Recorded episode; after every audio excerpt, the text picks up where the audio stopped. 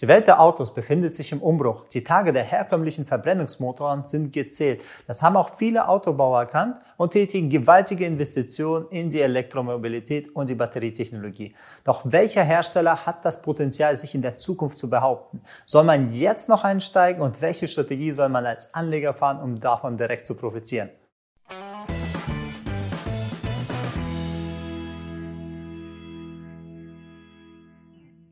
Die erste Aktie konnte bei vielen Anlegern dieses Jahr für Überraschung sorgen und hat sich seit dem Jahresanfang verdoppelt. Viele Analysten haben ihre Kursprognosen bereits nach oben korrigiert und trauen es erst jetzt, den VW-Konzern mit Tesla aufzunehmen. Wieso ist der Kurs so explodiert und was ist die Strategie von VW, um es mit dem Elektropionier aus den USA überhaupt aufnehmen zu können?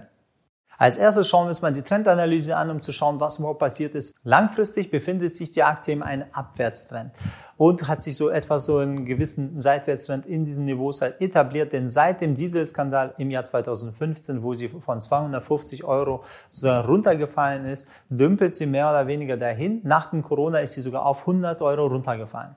Kurzfristig gesehen sehen wir aber auch nach dem Corona diese leichte Erholung, sozusagen Ende 2020, wo es sich aus dem kleinen Seitwärtstrend nach oben katapultiert ist und die Aktie dann um 100% zugelegt hat. Aktuell befindet sich in einer Konsolidierung, ist 13% von dem letzten Hoch runtergegangen. Deswegen stellt man sich so die Frage, okay, sollte man vielleicht einsteigen, macht das Sinn oder nicht? Deswegen gucken wir uns mal an, was die Aktie überhaupt zu bieten hat.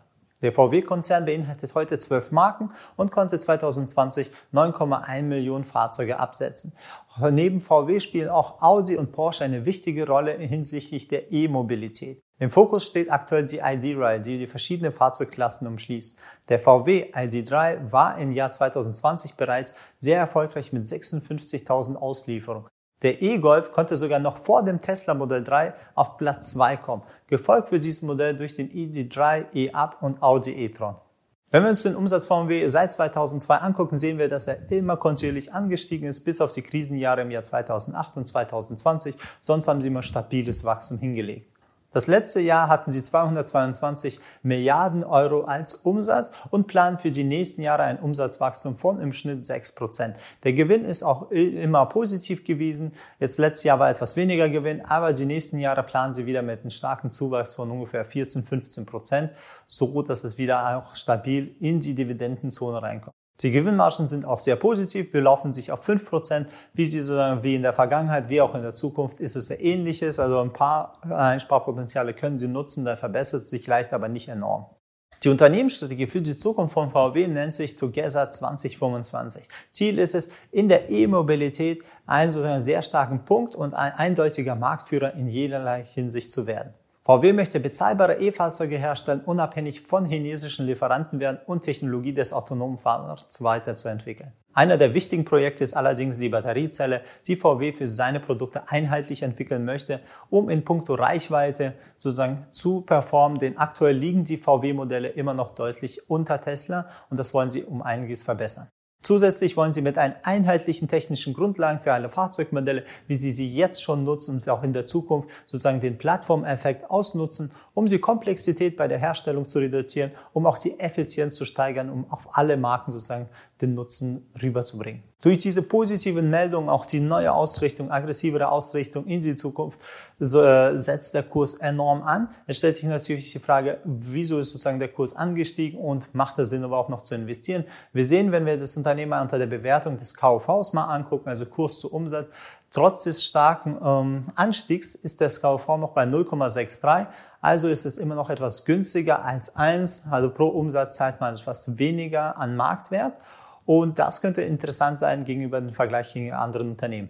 Denn wenn VW in diesem Bereich sich trotzdem als Wachstumskandidat etabliert, hat er noch sehr viel Platz, denn normalerweise haben Wachstumsunternehmen ein KUV im zweistelligen oder im sehr hohen Bereich, sodass VW ein hohes Potenzial hat nach oben, wenn sie das schnell genug alles umstellen. Die Stammaktie ist um 100% angestiegen und in den aktuellen Bereich, wo sie sich gerade befindet, sehen wir drumherum noch keine guten Unterstützungsniveaus. Da muss man ein bisschen aufpassen, denn die Konsolidierung, alles was so schnell angestiegen ist, kann auch genauso schnell wieder runterfallen und die nächste Konsolidierungslevel wäre in den zweiten Bereich zwischen 160 und 180 €.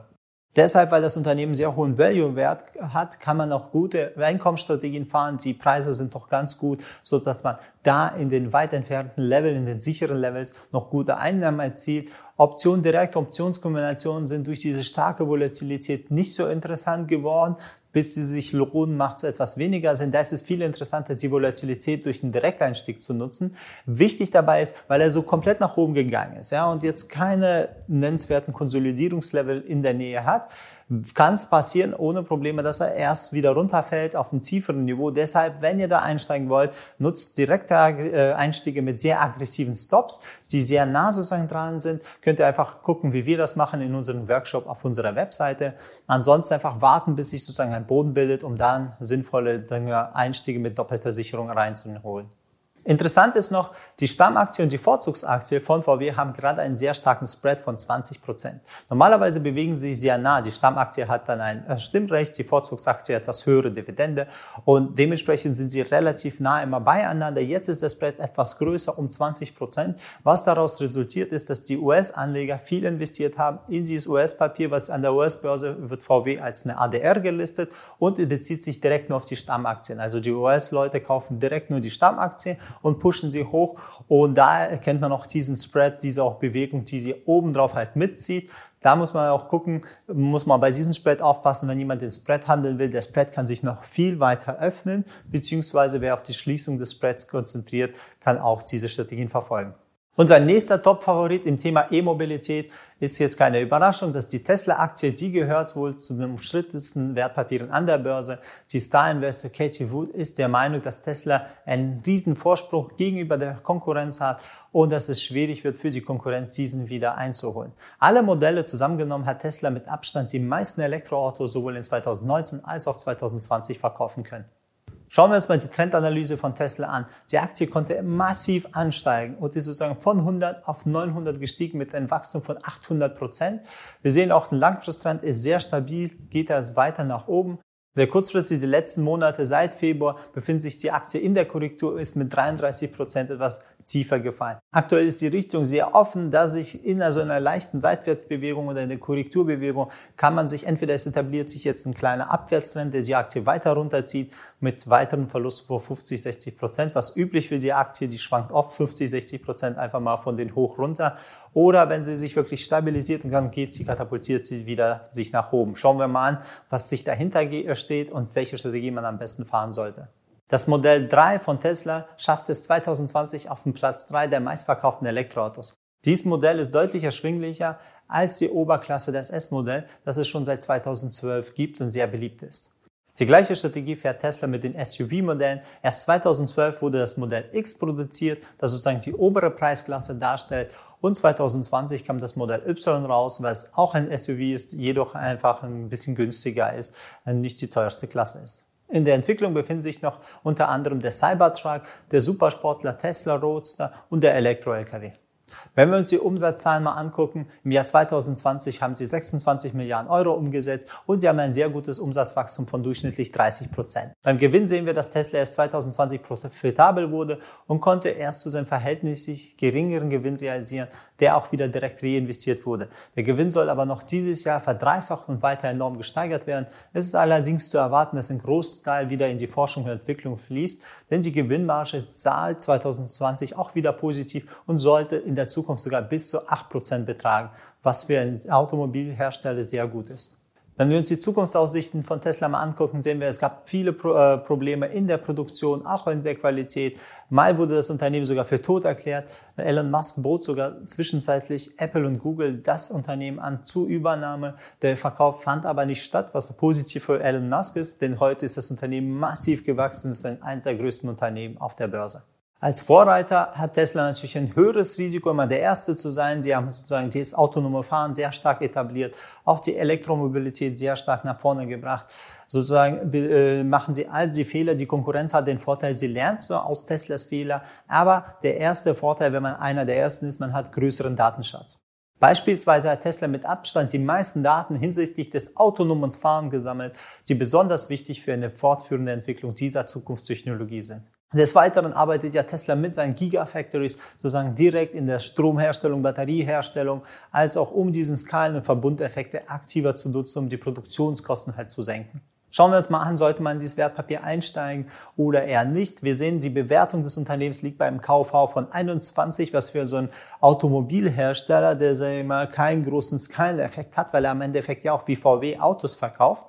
Das ist natürlich sehr, sehr stark, mit 21 einfach mal exorbitant hoch bewertet, aber es ist üblich bei Tesla, da wird sozusagen bei den Amerikanern viel härter das Marketing angeschoben, auf diesen Wert viel größer sozusagen der Hype ausgenutzt.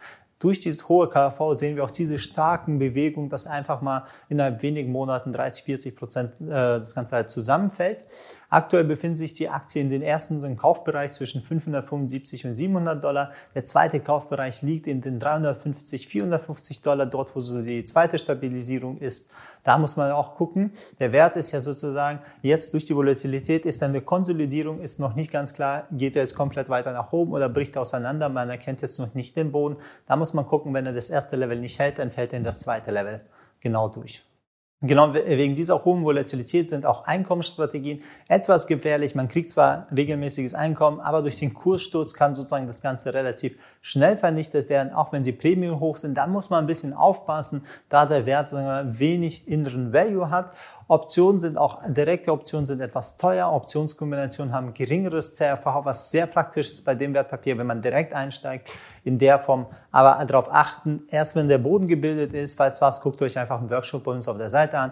Dann, wenn das Ganze sozusagen etwas stabilisiert wird und dann weiter nach oben steigt, wenn es schon sicherer ist, dass der Einstieg performt, weil dann, wenn der sichere Einstieg performt ist, dann steigt dieses Wertpapier wieder massiv an, weil durch diese Volatilität schiebt es wieder auch alles wieder nach oben, weil dieser Zukunftstraum bleibt ja trotzdem erhalten. Der dritte Kandidat werden Sie meisten vielleicht nicht auf den Schirm haben. Dabei ist es der viertgrößte Autohersteller der Welt und konnte 2020 3,74 Fahrzeuge absetzen. Die Chefetage der koreanischen Hyundai Group sieht es vor, bis 2025 1 Million Elektroautos zu produzieren, um 10% der globalen Nachfrage sozusagen abzudecken. Schauen wir uns mal den Trend an von Hyundai. Sie könnte seit Corona-Tief den jahrelangen Abwärtstrend komplett zu brechen. So ist sie langfristig auf einem guten Niveau. Sie hat den Trend gebrochen und etabliert sich in einen sauberen Aufwärtstrend.